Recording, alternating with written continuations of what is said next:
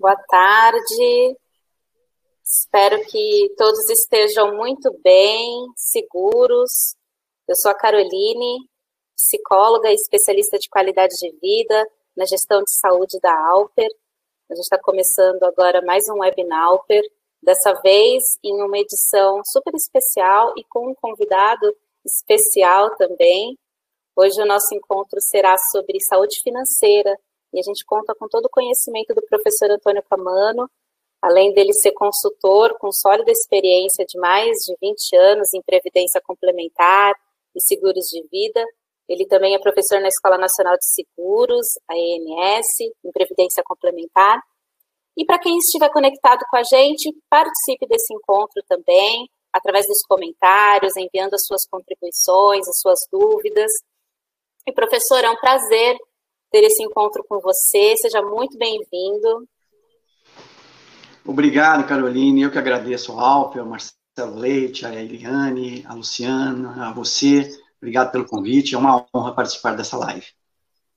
Imagina, é um prazer tê-lo com a gente.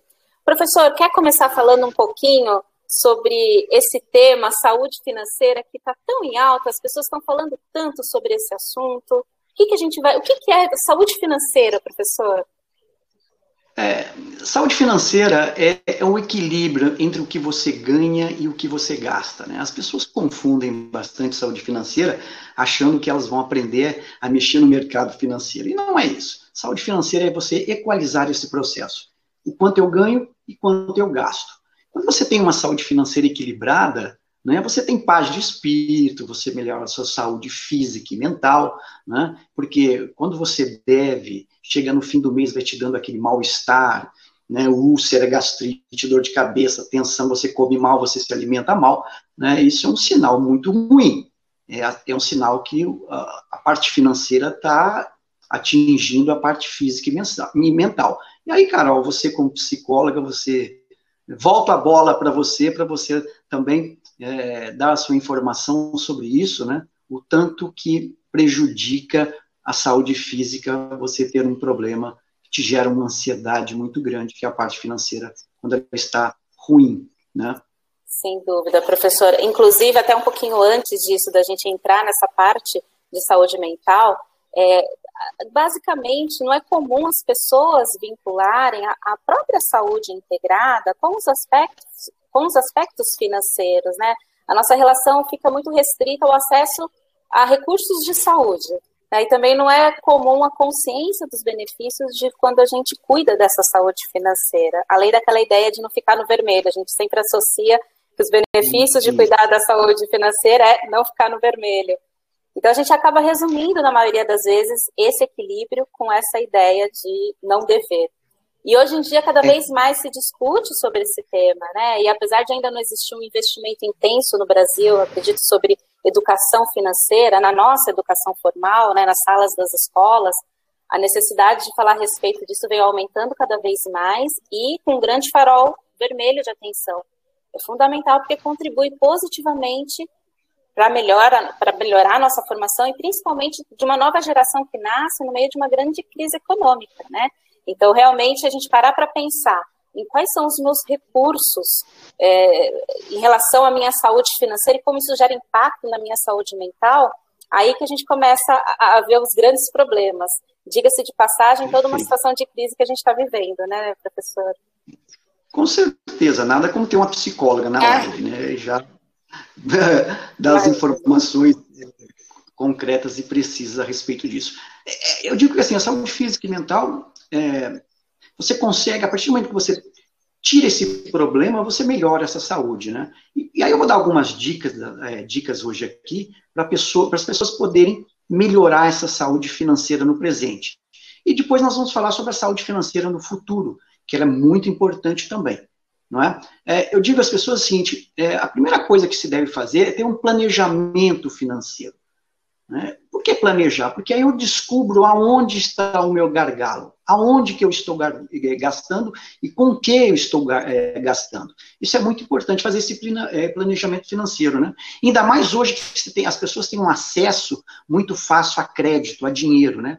Então você tem os créditos pré-aprovados, você tem os cartões de, de, crédito sendo oferecido à torre à direita, você tem é, o próprio cartão de débito, qualquer caixa eletrônico você vai e resgata. Então o acesso ao dinheiro é muito fácil.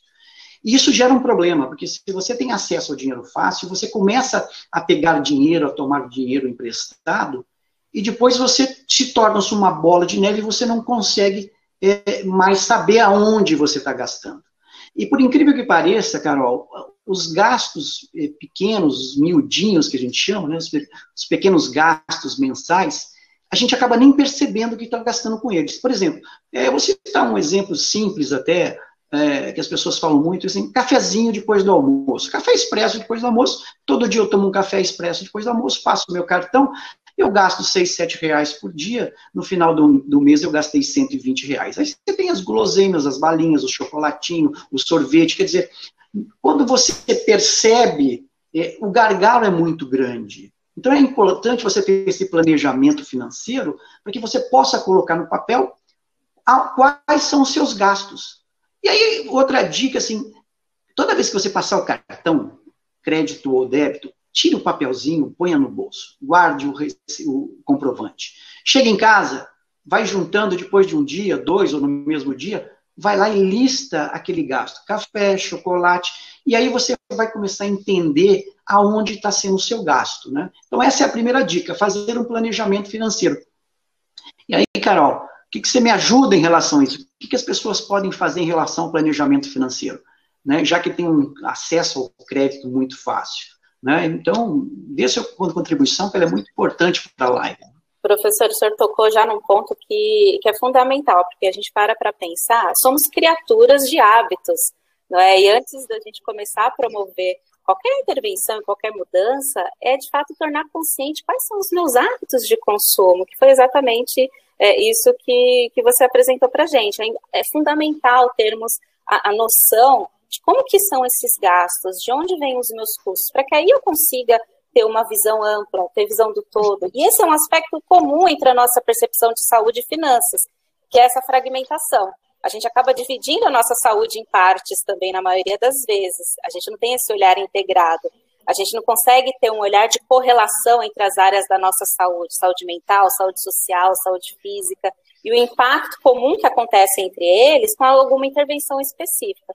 Então, por exemplo, eu entendo que o exercício físico ele é fundamental para o meu corpo, para a saúde do meu corpo. Ele vai me tirar do sedentarismo, ele vai me ajudar a controlar o meu peso, o meu índice glicêmico, o colesterol, mas eu esqueço que ele também gera um impacto muito grande na minha saúde mental, de forma positiva. Ele é o meu melhor aliado do meu alívio de ansiedade e de estresse, né? Ele me ajuda a desenvolver meu foco, a minha concentração, produção dos famosos hormônios da felicidade. E a gente não percebe isso na composição de um todo. E assim é nas finanças, a gente acaba isolando as nossas ações nessas áreas também, não é, professor? Não, com certeza, Carol. É, outra dica que eu vou dar para vocês é a seguinte: tenha um padrão de vida de acordo com o seu ganho. Isso é muito importante. Tem muita gente que sofre com isso, quer ter um padrão de vida mai, maior do que ele recebe hoje. Isso é muito ruim.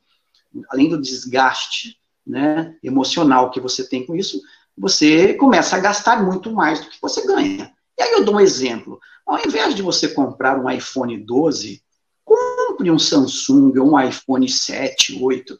Eu juro por Deus, ele vai atender as ligações do mesmo jeito, ele vai passar o WhatsApp, você vai fazer as suas selfies, ele vai funcionar do mesmo jeito. Então, assim, é muito importante que você tenha um padrão dentro dos seus ganhos. Né? Aí sim você começa a ter uma qualidade numa saúde financeira melhor, ok? É, outra, outra dica simples e muito importante, e aí, gente, eu não vou inventar a roda, precisa cortar gastos, não é? A partir do momento que você planejou, fez o seu planejamento financeiro, né, naquela primeira dica que eu dei, aí você começa a saber aonde está indo o seu dinheiro, né?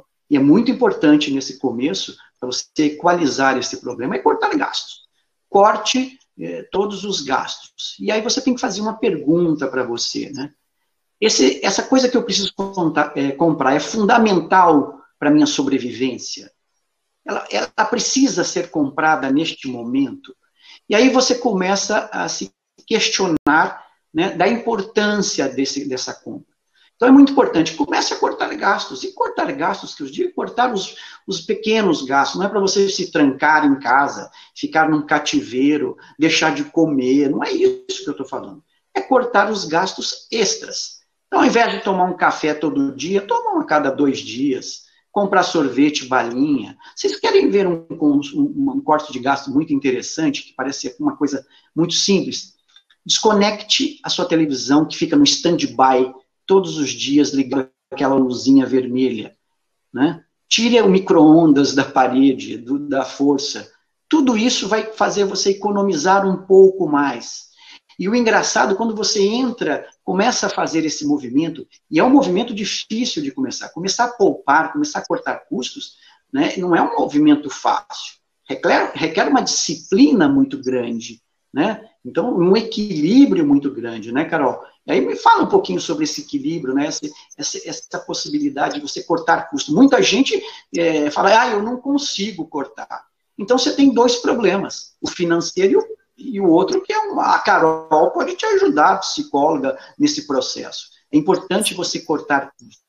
Né? E aí uma coisa que é muito engraçado, gente. Quando você corta custo, corta, corta, no final do mês você fala assim, ué, será que eu esqueci de pagar alguma conta? Será que. Porque você começa a equalizar o processo e começa o dinheiro a fazer volume. E aí você paga as suas contas, e aí você fala, meu Deus, esqueci de pagar a conta. Começa a ver lá nos seus papéis, você, e na verdade você não esqueceu. É que você cortou tantos gastos, e está cortando os gastos, que começa a, a sobrar o dinheiro. Então é muito importante, nesse primeiro momento, cortar custos. Né? Corte os gastos. E aí você, com a sua eh, planejamento financeiro, você tica quais os gastos estão, é, que não dá para cortar, ou pelo menos dê para diminuir, e aqueles que precisam ser cortados. Né? Carol, o que você me fala sobre é, é, começar a cortar custos? Muita gente tem essa dificuldade, né? Sim.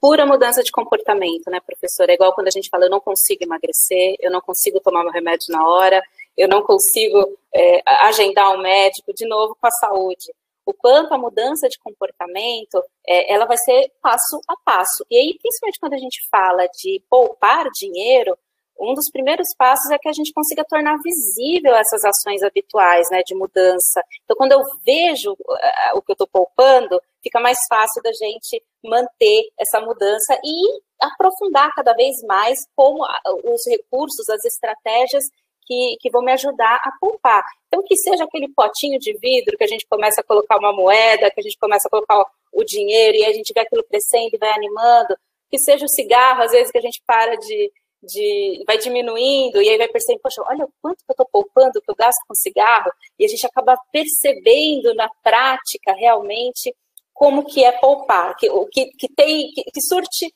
é, efeitos, né, que surte resultados. É, a pura verdade. É, tem razão, é, é hábito.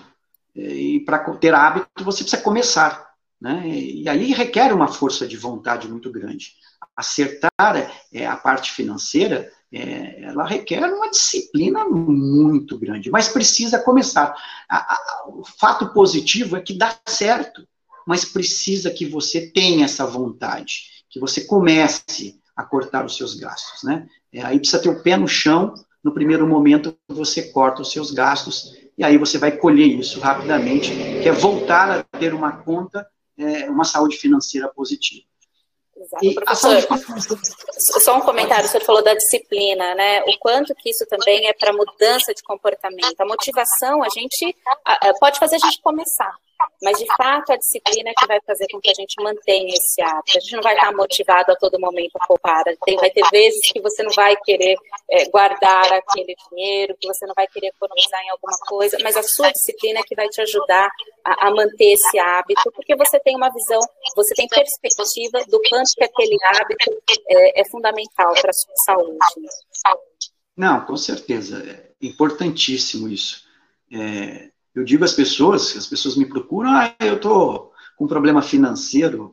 é, eu preciso.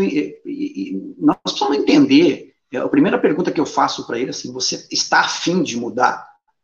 Você está afim de mudar seu comportamento? É, porque se você não estiver afim, é, não tem nada que eu possa fazer. Uh, o que eu posso te ajudar é dar o caminho, mas se você não quiser, é, não adianta absolutamente nada. Então, precisa, as pessoas precisam querer é, acertar esse problema, que é um problema passageiro. Depois que ela entra nesse hábito de, de, de acertar a conta, ela começa a sobrar dinheiro, e aí ela começa a fazer coisas que ela com satisfação, com alegria. Isso afeta o trabalho, afeta o seu dia a dia positivamente, você trabalha melhor, você vive melhor, é, você não sofre com isso. Você pode até ser ansioso com outras coisas, mas com isso você não será mais. E, e você, sério, gente, com dinheiro, é, você conseguindo acertar esse processo, sua vida fica muito melhor em todos os sentidos. Não é, Carol? É, me fala um pouquinho sobre isso também, né? Eu acho importante. Exatamente, professora. Quanto, né, é, assim, as finanças é, são, estão diretamente ligadas aos problemas que afetam o nosso corpo, a nossa saúde, o estresse, a preocupação, medo de entrar no vermelho, de acabar perdendo o controle, né, a ansiedade pelo futuro, aquilo que nos reserva dentro desses contextos cheios de incertezas. Né, mas existem formas de evitar que esse medo constante tome conta da nossa vida. Né, fazer as pazes com as finanças é esse caminho. Né, então é possível encontrar o equilíbrio para que a gente tenha cada vez menos é, fatores que acabem impactando de forma negativa no nosso bem-estar diário, né, na nossa, nos nossos níveis de estresse, nos nossos níveis de ansiedade, mas para isso a gente precisa olhar para ela primeiro, olhar de frente, que é o que a gente não faz, a gente negligencia, a gente prefere não ver a ponta vermelha, deixa lá, vai formando aquele bolo, né, professor? E aí depois, quando a gente vê, é muito mais difícil de entender. É verdade. É, e planejar a saúde financeira no presente também remete a, planejar a saúde futuro. Né? Planejar a saúde do futuro é, ela é tão importante como no presente, porque o futuro tem um agravante. Eu não tenho mais tempo, eu já estou com idade, eu preciso colher os frutos de tudo que eu fiz durante a minha vida. E aí nós vamos entrar num assunto que é um assunto muito interessante, que é a previdência privada, né? que é um mecanismo de gerar renda os mais bacanas que tem. É fantástico a previdência privada. Né? E nós vamos falar um pouco disso agora, né, sobre a previdência privada, que é justamente cuidar da saúde financeira quanto você, né, quando você mais precisa, que é lá na sua idade, de 65, 70, 80, não importa a idade, mas é no, no, no momento que você tem que estar mais frágil, né, fisicamente e mentalmente também. Exatamente, professor. Então vamos ao que interessa, que é tirar muitas dúvidas, né? Eu acho que as pessoas têm muitas dúvidas em relação a isso. Eu me incluo nesse grupo. E uma das perguntas que a gente vê com frequência, professor, é quando que eu devo usar as minhas economias? É, é assim, as suas economias, é, independente de ser para o futuro ou não, é, elas só devem ser utilizadas é, numa emergência. É, ainda mais quando eu falo em previdência privada. A previdência privada é uma aplicação de longo prazo. Né? E aí você tem que ter a disciplina, e voltamos nesse assunto de uma disciplina, de guardar esse dinheiro para o teu futuro. Eu não devo mexer de forma nenhuma na minha previdência, a não ser que eu, se eu não tiver nenhuma outra é, reserva, e aí surgiu uma, uma emergência de saúde, Aí eu não tenho de onde tirar, eu vou lá e te resgato da Previdência. Mas, de qualquer outra forma, você não deve se mexer na Previdência privada. Você não deve. Né? É uma aplicação de longo prazo, onde a disciplina fará que você tenha uma renda, uma reserva muito grande lá na frente. Perfeito, professor. Deixa eu só colocar aqui, às vezes, no mudo, professor, porque Ficou. Ficou um pouquinho de eco. Tá Não, a gente conseguiu te ouvir, professora. Eu só vou pedir para o senhor colocar no mudo quando eu estiver falando, porque o pessoal está falando que está dando algum retorno. E aí, já com essa fala, já vou aproveitar, professor, é, com essa sua resposta. Quando a gente fala de economias e quando eu devo usá-las, me remete imediatamente a essa situação de crise que a gente está vivendo de saúde. Né? Ficou evidente que a maioria das pessoas elas não cultivam, não investem em uma reserva emocional, por exemplo. Né? Ninguém tinha uma poupança ou um investimento de saúde mental. Né? A gente está lidando ainda com essa situação caótica de pandemia e, e um dos grandes enfrentamentos que as pessoas estão tendo é referente à saúde mental, que por muito tempo não foi prioridade das pessoas e até mesmo negligenciada. Então, conhecer recursos, ferramentas e compreender a importância desse cuidado é que o que nos ajuda a ter bons recursos em situações de crise como essa, por exemplo, e lá na frente pensando na nossa longevidade. Então, isso é muito, é muito sinérgico com, com a ideia, é, com essa aplicação nas finanças, né? Ignorar os problemas financeiros, não conhecer a respeito do assunto, não descobrir os melhores recursos para você, potencializa essa dificuldade em lidar com imprevistos que existem, né? Com o futuro, enfim. É, então, olha que, que, interessante, deixar ali guardado, a gente ter é, recursos, não só para situações de crise, mas lá na frente também. Isso se aplica não só na saúde, mas também nessas questões financeiras. Fantástico. O Felipe, professor, está trazendo aqui. Hoje em dia, a previdência privada ainda é melhor que os bancos digitais com rendas diárias, por exemplo, no Nubank, o Next. A previdência privada, Felipe, ela tem um, um, uma vantagem sobre as outras aplicações, que ela é muito flexível. E e ela tem várias vantagens. Por exemplo, você tem um benefício fiscal dentro da previdência privada. Então, o que você investe, você consegue abater do imposto de renda. Lógico que tem um limitador, que é até 12% do rendimento bruto tributável anual, que você pode colocar. Além do mais, você consegue escolher o perfil de investimento. Se vai para uma renda fixa, se vai para um multimercado, né, ou para um, um fundo mais agressivo. Você também tem a possibilidade de escolher o regime de tributação. Né? o progressivo ou o regressivo. Então, você, você consegue fazer um, um planejamento tributário na Previdência. E a outra vantagem da Previdência é que você consegue transformá-las, por opção, em uma renda mensal. É muito interessante, muito interessante. Né? E aí, voltando um pouquinho é, atrás, Carol, que nós estávamos falando, é o seguinte: é, como é que eu devo, já que eu não posso resgatar na Previdência por qualquer motivo, qual, qual é a solução? A solução primeiro é você descobrir quando você pode poupar. E aí eu digo assim, vou dar um exemplo numérico. Você pega 200 reais por mês, por exemplo, é o que você pode contribuir, mas essa conta vale para qualquer valor, tá bom? É, não coloque os 200 na Previdência, coloque 150 reais na Previdência e coloque 50 reais num fundo é, né, de curto prazo numa aplicação de curto prazo. E aí você vai formando o fundo de longo prazo e o de curto prazo. Numa eventual emergência, você resgata, tira o dinheiro do curto prazo e não mexe na sua previdência. Essa é uma dica muito importante e, e que as pessoas não se tocam, que, que, não fazem isso. Então é importante ela direcionar um pouco para o curto prazo também e não mexer na previdência. Ou seja, temos alguns caminhos, não é, professor? A ideia não é pensar em uma única estratégia é, de poupança, mas a gente está pensando a médio e longo prazo também. Perfeito. Professor, tem uma outra questão. É, na verdade, faz um bom tempo que a gente escuta opiniões e comentários sobre é, quando chegar a minha vez, eu não vou receber a minha aposentadoria, ou então a previdência vai quebrar, eu não vou nem pagar porque eu não vou receber. Professor, como que eu devo planejar minha aposentadoria? É, assim, a sua aposentadoria deve ser planejada. É, você tem várias escolhas para fazer. Eu digo com maior sombra de dúvida, com maior tranquilidade, que não existe previdência privada ruim. O que existe são escolhas ruins. Então você precisa, quando for comprar sua previdência, adquirir sua previdência, né, saber é, algumas informações importantes, porque você precisa fazer escolhas. E fazendo escolhas é, corretas, você contratará um produto de excelente padrão.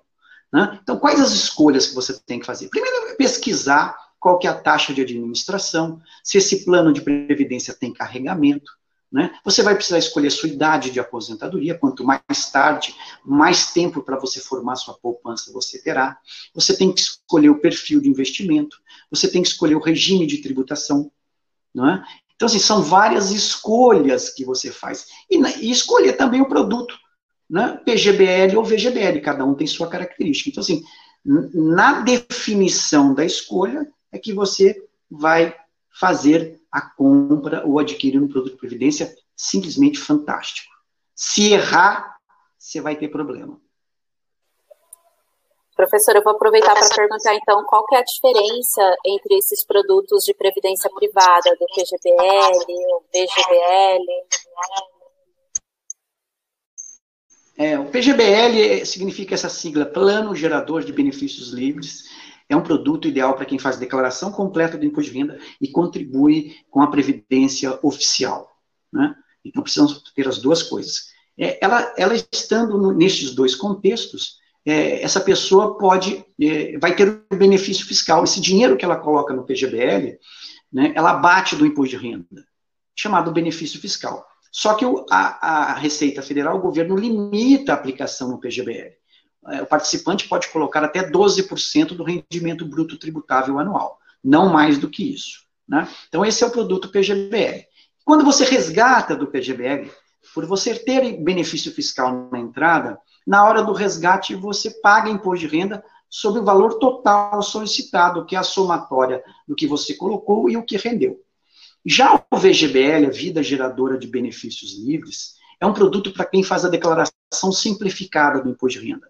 Você não tem o benefício fiscal nesse produto. Por outro lado, o governo não limita o valor. Você pode colocar o valor que você quiser na sua previdência privada. E outra diferença é no resgate.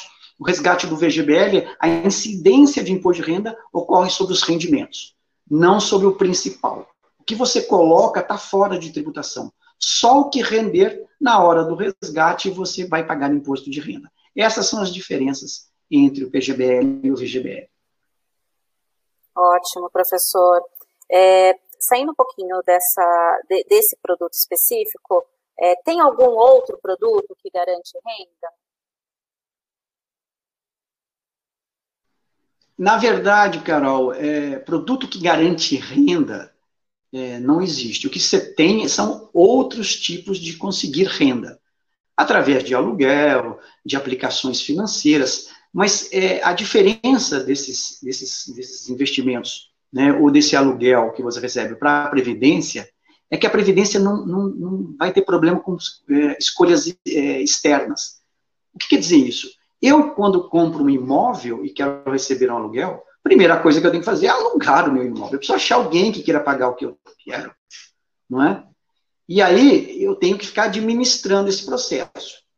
Já é os outros investimentos, eu tenho que estar em cima toda hora para saber se ele está rendendo bem, se não está, que, se eu mudo desse investimento para outro, o que, que eu vou fazer? Tem que ter um acompanhamento direto.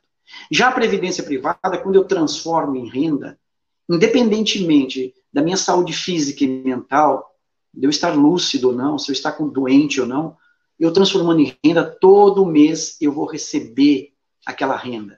Não tem nenhuma influência externa.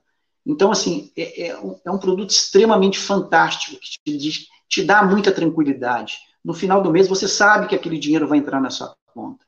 E enquanto você é jovem, eu escuto bastante isso, Carol, assim, ah, mas eu quero fazer, eu vou investir do meu jeito. Ok, não tem problema. Enquanto você é jovem, tem saúde, tá tudo certo. O problema é lá na frente. Com 75, com 80 anos, você vai conseguir fazer isso tudo? Então, assim, coloque uma parte dos seus investimentos em previdência privada e transforme isso numa renda. Né? E aí sim você vai ter essa tranquilidade de receber no momento que você estará com mais idade, provavelmente mais debilitado, com a cabeça não tão funcionando tão perfeitamente, você não precisa se preocupar em entrar com 80 anos na bolsa, saber quanto está rendendo. Terceirize esse processo. E a, a previdência privada é o melhor caminho para a sua aposentadoria futura. Ela é genial. Então, seria, é, eu tenho fatores externos muito mais estáveis e controlados dentro de, de, desse produto é, da, da Previdência Privada, né, professor? Entendi. É, outra questão que surgiu bastante, professor, foi sobre quanto eu devo, quanto devo contratar de capital de um seguro de vida? É, o seguro de vida é conhecido, cara, como benefício acessório. é, é um, são seguros que você pode acoplar na sua previdência, ele não é obrigatório, mas ele tem um valor extremamente grande. É, o que eu quero dizer com isso? Eu vou dar um exemplo numérico, tá? Vamos supor que uma pessoa esteja contribuindo 200 reais por mês. Depois, no terceiro mês, ele vem a falecer. A família recebeu, vamos falar grosso modo, sim, eu não vou tirar o imposto de renda aqui, tá? A família vai receber 600 reais. A grosso modo seria isso, né? Quando ele tem um seguro, que é o chamado benefício acessório, né, ele contrata, por exemplo, ao invés de colocar 200 reais na Previdência, ele coloca 170 e contrata um pecúlio de 30 reais, acontecendo um falecimento desse participante, a família recebe os 600 reais, né, e mais o seguro, que se ele for muito jovem, esse pecúlio de 30 reais poderá ser 100 mil reais, 120 mil, 80 mil. Isso vai resolver o problema da família por um período é, até ela se estabelecer. Então é muito importante que o participante também olhe com bons olhos é, para o benefício acessório, para os seguros que são é, acoplados na previdência privada, apesar de não serem obrigatórios, mas eles têm uma importância fundamental é, na vida financeira é, destes familiares. Né? Nós estamos falando em plano de saúde financeira, né? nesse momento da falta do gerador da renda, a família tem como se sustentar e manter aquele padrão até passado um ano, um ano e meio, ela se possa é, se estruturar novamente. Então, é muito importante que se contrate um seguro de vida junto com a Previdência. Professor, é, essa, essa, essa, esse acesso né, é, em relação a, aos dependentes, dos dependentes em relação a, a, esse valor, ele funciona da mesma forma com a previdência privada? A gente, você, você falou do seguro de vida, e em relação à previdência privada, a pessoa que aplicou faleceu. Os dependentes ele eles recebem o valor de qual forma? É da mesma forma? Carol, existem dois momentos na previdência. O primeiro momento é o, momento, é, o primeiro momento é o momento de, das contribuições, é o período contributivo, ou de diferimento, que é chamado. Nesse primeiro momento, quando eu estou colocando dinheiro na Previdência, ou seja, eu não transformei essa reserva em uma renda mensal, se acontecer um falecimento neste primeiro momento, todos os beneficiários indicados na proposta ou herdeiros legais receberão todo o dinheiro. Então, esse é o primeiro momento. O segundo momento é quando chega na idade de aposentadoria que ele escolheu e ele resolve transformar essa reserva que ele acumulou em uma renda mensal. Aí muda de figura. É, os beneficiários, dependendo da renda, é, ele pode receber no falecimento do participante, continuar recebendo a renda, o beneficiário receber a renda vitaliciamente também, ou dependendo da renda, por exemplo, se for uma renda vitalícia, é, ela é só vitalícia para o participante. Exemplo, o participante chegou aos 65 anos e resolveu transformar essa reserva que ele constituiu em uma renda mensal vitalícia. Foi feito o cálculo e chegaram a um cálculo de 5 mil reais por mês. Então, ele, feliz da vida, começa a receber os 5 mil. Passado um mês, ele recebeu 5, outro mês 5. No quarto mês, ele faleceu. Ninguém mais recebe nada. Foi vitalício para ele.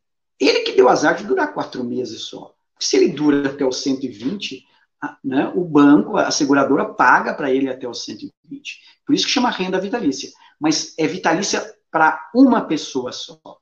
Né? Tem outras rendas, são seis rendas que são disponibilizadas. E essas rendas, cada um com sua característica. A renda por prazo certo, por exemplo, de 20 anos, é, é, ela começa a ser paga para o beneficiário por um período de o participante um período de 20 anos, e se ele falecer antes do 20, dos 20 anos, os beneficiários recebem por esse prazo faltante. Exemplo, ele está recebendo a renda que ele contratou por 20 anos, com 10 anos de recebimento ele faleceu. Os beneficiários recebem o restante da renda por mais 10 anos, até acabar a reserva. Não fica nada para a seguradora. Então, o segundo momento, ele vai entrar na características de cada renda, e cada renda tem a sua particularidade. Então, é muito importante, na hora de decidir transformar em renda, saber como funcionam essas rendas. E essa decisão ele toma 30, 60 é, dias antes de se aposentar. 60 dias antes de se aposentar, ele recebe um documento da seguradora dizendo: ó, chegou na sua idade de aposentadoria, o que você quer fazer com esse dinheiro? Aí tem lá todas as rendas e aí ele vai escolher uma delas. Perfeito, professor.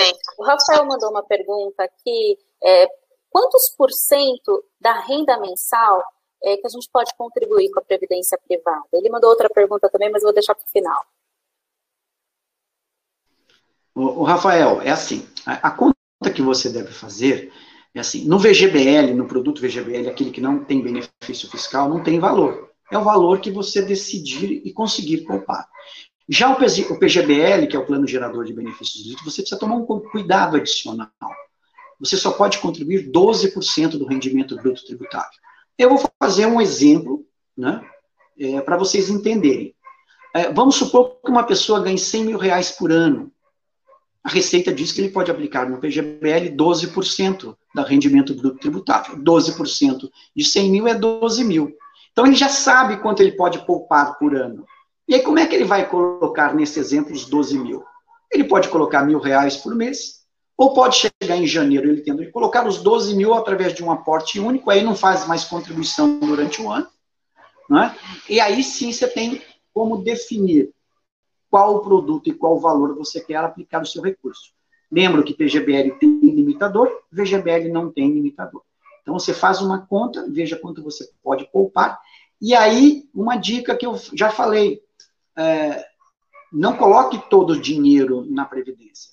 Separe aí 30% desse valor, coloque numa renda, é, uma aplicação é, não de longo prazo, de curto prazo, para que, que numa eventual emergência você tenha de onde resgatar. Né? E aí, definindo esse valor, faça isso constantemente. Não fique picotando, ah, esse mês eu contribuo, outro mês não, porque isso vai acabar dificultando o seu planejamento financeiro, sua saúde financeira no futuro. Né? Se você tem uma constância e vai deixando, colocando dinheiro, você sabe que você aquele planejamento que você fez vai se cumprir. E a partir do momento que você começa a resgatar ou falhar nas aplicações, esse dinheiro vai ser menor. Professor, a lógica é a mesma, então, porque no começo você falou sobre é, o nosso contexto, a gente ter um, consciência do nosso contexto financeiro, da nossa realidade financeira e entender o quanto que eu gasto, qual é o meu custo, é, se eu estou gastando mais do que eu ganho, ter uma percepção em relação a isso. Para poupar, a gente também usa da mesma lógica, qual que é o meu contexto financeiro, quanto que eu recebo, para eu conseguir, é, então, ter, ter um pouquinho de noção em relação ao quanto que eu invisto, quanto que eu guardo, quanto que eu poupo, a lógica é a mesma. Sim, Carol, a lógica é a mesma, porque eu preciso é, saber, eu não consigo guardar mais do que a minha capacidade é, de gerar renda. Não é? é? E eu também não vou deixar de pagar a conta para poupar. Não é? Por isso que tem que fazer o planejamento financeiro para saber aonde você está gastando. Com essa informação, você consegue saber realmente quanto vai te sobrar para você poder fazer a sua aplicação em previdência privada e ter um futuro tranquilo lá na frente. Tenho certeza que isso funciona, porque é, experiência própria. Eu já recebo renda da Previdência Privada. E todo mês ela entra, independente de qualquer coisa. Gente, vale super a pena. Super a pena. E, professor, é, o que, eu tenho que levar em consideração para escolher esse plano de previdência privada? Quais são os principais aspectos? É, você tem que. É, como se você estivesse adquirindo um produto comum, né? um produto tangível, uma geladeira, uma televisão. Você tem que pesquisar. Pesquise no mercado né, quem tem a menor taxa de administração, quem tem a, se está cobrando carregamento ou não, né? é, quais os perfis de investimento que estão disponíveis para aquele valor que você pode poupar, não é? E aí você tem que escolher fazer uma pesquisa e aí, aí sim definindo qual o melhor produto para aquele momento, para aquele, aquele valor que você pode poupar, né? É, aí sim você começa a fazer sua previdência privada. É importantíssimo pesquisar. Né? Pesquise, como você pesquisa para comprar qualquer coisa. É, não deixe, não terceirizar. O pior problema é você terceirizar essa escolha. Não, a responsabilidade do seu futuro financeiro é exclusivamente sua. Né? E, de ter uma aposentadoria é, complementar ao INSS. É, muita gente não terá aposentadoria do INSS. A tendência é que cada governo que entre é, diminua mais a, o valor da aposentadoria e aumente o teto para que você tenha é, essa aposentadoria. Então, cabe a você né, é, fazer sua, o seu planejamento para o futuro, a sua saúde financeira do futuro. É responsabilidade sua, não terceirize essa responsabilidade. Né? É, eu já escutei gente falando, ah, se Deus quiser, eu vou ter uma aposentadoria boa do INSS. E vou falar uma coisa para vocês: Deus não vai negociar com o INSS a sua aposentadoria. Ele tem coisas mais importantes para resolver. Cabe a você, responsável para o seu futuro financeiro, fazer a sua previdência privada. E aí sim, ter uma aposentadoria, é, um futuro brilhante, bem bacana lá na frente. Ficou super sinérgico, professor, porque o Antônio já enviou aqui para a gente, antes de começar a falar do INSS, perguntando assim: a previdência privada deve ser feita como adicional à previdência pública, ou seja, sempre deve pensar primeiro em ter a previdência pública para depois pensar em agregar a privada, correto? É, correto. É assim, a o INSS, a Previdência Pública, né, ou seja, a Previdência Oficial, que é conhecida, é, ela é obrigatória. Você não tem escolha. Se você gera renda, você tem que pagar o INSS. Então, assim, é, aí nós já temos, né, é obrigatório. Então, assim, você não consegue ficar livre disso. Logicamente, por ela ter um teto máximo né, de aposentadoria, aquele que está acima do teto, Vamos supor que ele receba 10 mil reais por mês. Ok? Um exemplo. E aí ele se aposenta. E não vai se aposentar com 10, ele vai aposentar com o teto, que é 6 mil. E aí ele vai diminuir o padrão de vida. Então, a previdência chama previdência complementar, porque ela complementa uma renda. Também é conhecida como previdência privada, porque ela se diferencia da previdência oficial. Então, ela é das empresas privadas. Então é o seguinte, é muito importante você contribuir com o INSS, que é obrigatório, não tem o que fazer, e passar a contribuir com a previdência privada. E mesmo aquele, aquele CLT que hoje está dentro do teto do INSS, enquanto ele trabalha, ele tem vários benefícios. Plano de saúde, é, ticket de alimentação, refeição, seguro de vida, tem vários benefícios. Quando ele se aposenta, ele deixa de ter esses benefícios e ele vai precisar contratar do bolso plano de saúde, ele vai precisar comer, né?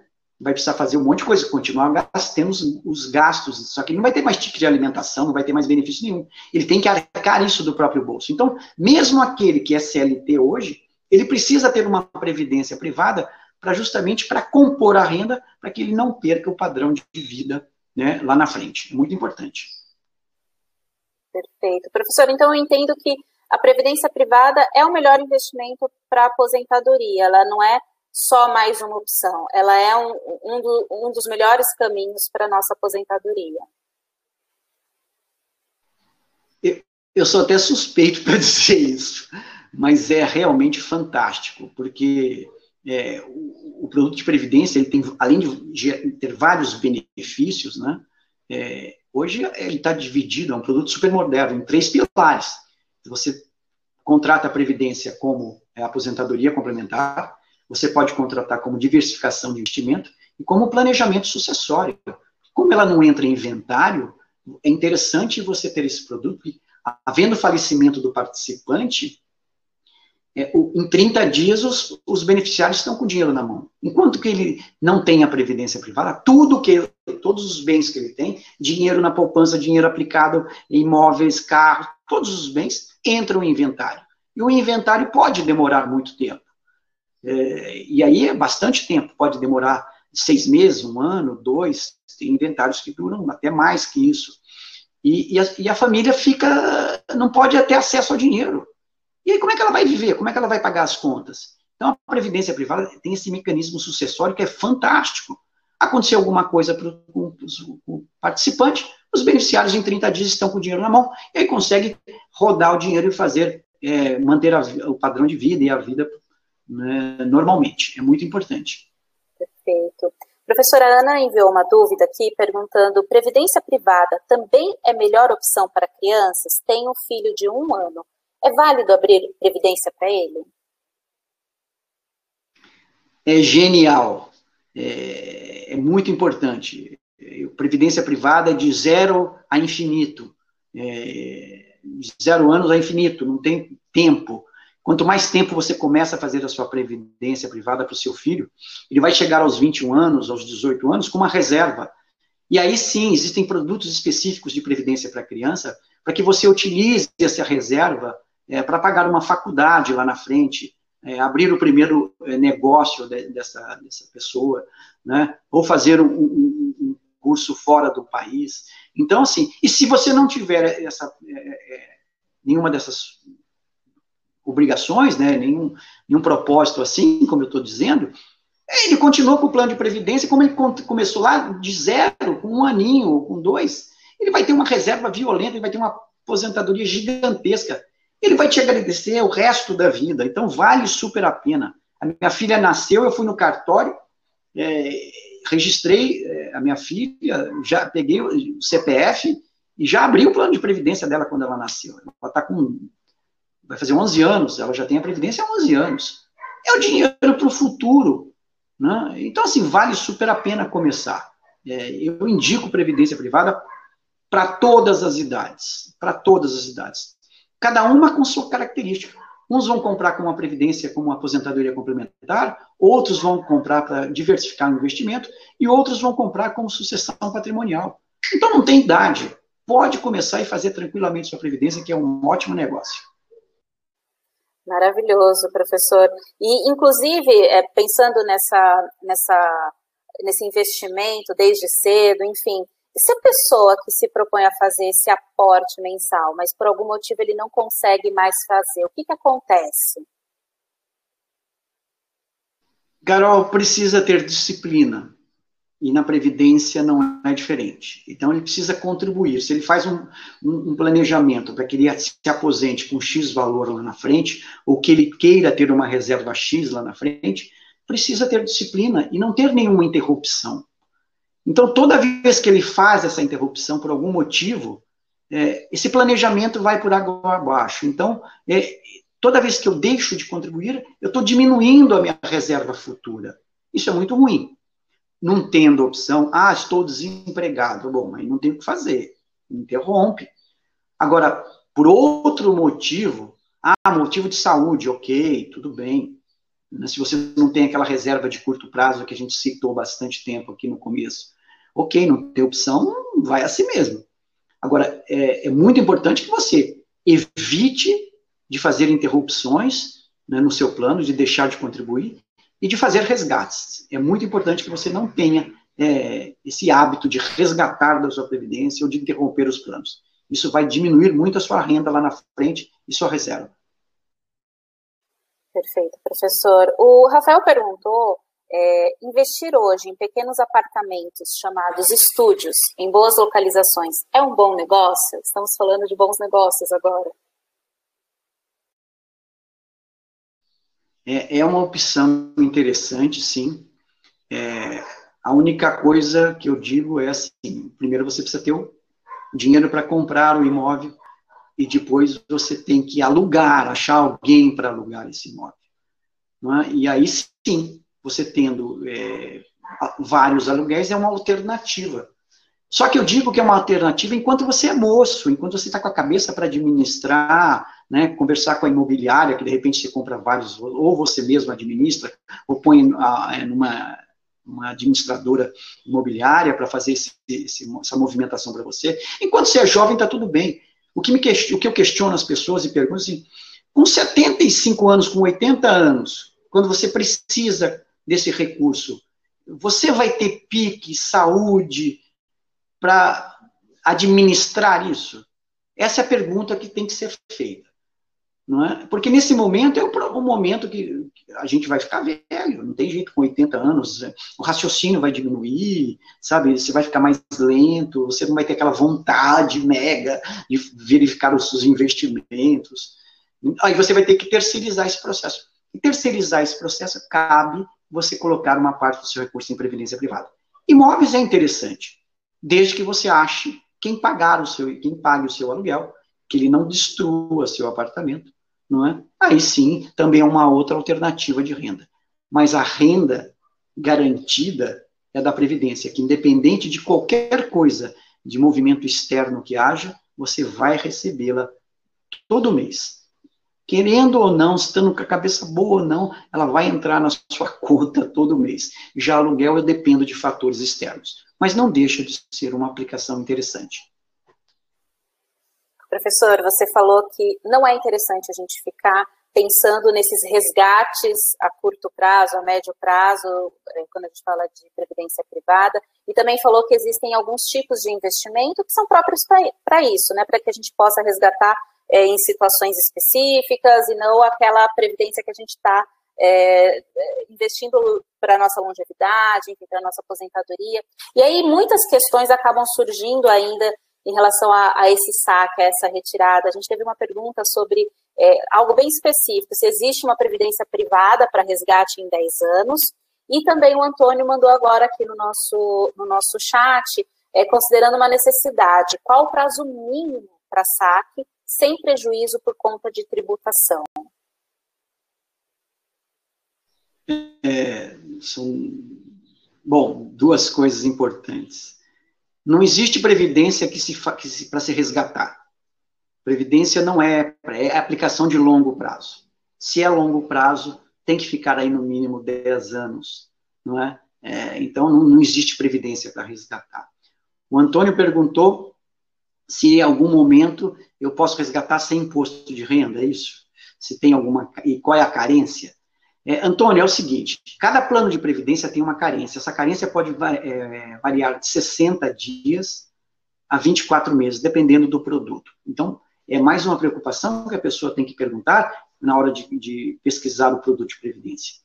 E aí é o seguinte: não existe nenhuma forma de você resgatar a sua previdência e não ser tributado. Essa chance é zero, não existe isso. Não existe essa possibilidade. Toda vez que você for resgatar da sua previdência, não, importa se é daqui 60 dias ou se é daqui a 40 anos, sempre haverá tributação do imposto de renda. E aí você escolhe a tributação, a progressiva ou a regressiva, cada uma com as suas características. Ótimo, professor. Professor, o Rafael tinha feito uma pergunta anteriormente, e aí eu, eu acabei deixando para o final. Ele quer saber se criptomoedas têm algum futuro. é, a partir do momento que ela se torne um produto que seja regularizado pelo Banco Central, é, ela vai ter algum futuro. É? E aí, sim, é, todas as coisas modernas que precisam, que estão surgindo, precisam de regulamentação, né? para que não se fique só no, no blá blá blá, no oba oba. É, os valores é, são interessantes, nós tem histórico aí de rendimento muito interessante, mas hoje é, ela não é um, oficial, não é regulamentada pelo Banco Central. Assim que ela for regulamentada pelo Banco Central, provavelmente vai haver também algum tipo de tributação, alguma coisa vão se mexer na criptomoeda, mas é um produto que do futuro, né? O futuro que eu digo é assim, da agora para diante, é, vai existir Existem algumas empresas que já estão é, recebendo pagamento em criptomoedas, então é um produto, é, mas é um investimento. Né? E como investimento, tem risco. E aí você precisa dosar esse risco, saber qual que é o seu, o seu estômago aguenta um risco muito alto ou muito baixo, se você tem perfil para arriscar ou não. Mas é um produto do futuro que é, ele vai realmente se perpetuar e nós vamos falar muito disso ainda lá para frente. Perfeito. Professor, a gente está caminhando para o nosso final. É, a gente até tinha conversado anteriormente o quanto que esse assunto precisa de mais tempo, né, professor? Quem sabe um segundo encontro de saúde financeira, o retorno, porque eu sei que tem muitas dúvidas ainda. O áudio está fechado. O áudio está fechado feedback, né? Eu, eu volto, hein? Exatamente, professor. Assim, é, as dúvidas continuam. A gente ainda não conseguiu sanar todas elas, ficaram algumas aqui. É, infelizmente, o nosso tempo acabou. É, muito obrigada, professor, pela generosidade de compartilhar todo o, seu, todo o seu conhecimento. Eu tenho certeza que foi valioso para muitas pessoas aqui. Para mim foi fantástico, eu tirei muitas dúvidas. E aí eu queria que você finalizasse aqui para a gente. É, eu agradeço a Alper eh, por essa oportunidade de estar participando desse assunto tão importante e de grande relevância para todos nós brasileiros. É, e aí eu tenho uma frase do Warren Buffett, que é o mega investidor, né, que diz o seguinte: quando você compra coisa que não precisa, logo você estará vendendo coisas que precisa. Então, eu acho que deixo essa mensagem para todos. Agradeço de coração a participação de todos. Não é? Se tiverem mais perguntas depois, se vocês quiserem me passar, eu respondo. Depois vocês mandam para os participantes. Estou à disposição para quando vocês precisarem. Mais uma vez, muito obrigado. A gente que agradece, professor. Agradece. Só vou pedir aqui para fechar o áudio um pouquinho, professor, por, por conta do, do retorno. E, e, realmente foi um prazer. Eu acho que a gente fala muito pouco sobre autocuidado financeiro, sobre saúde financeira. A gente precisa cada vez mais integrar esse olhar é, e esse cuidado no nosso dia a dia, pensando na nossa saúde como um todo, né, professor? Então, obrigada. Conhecimento faz parte é, desse cuidado com responsabilidade, com autonomia, assim como na nossa saúde. E obrigada a todos que participaram e ficaram com a gente até o final. A gente segue juntos nessa jornada de saúde. Fiquem bem e até a próxima. Até mais. Obrigado, obrigado.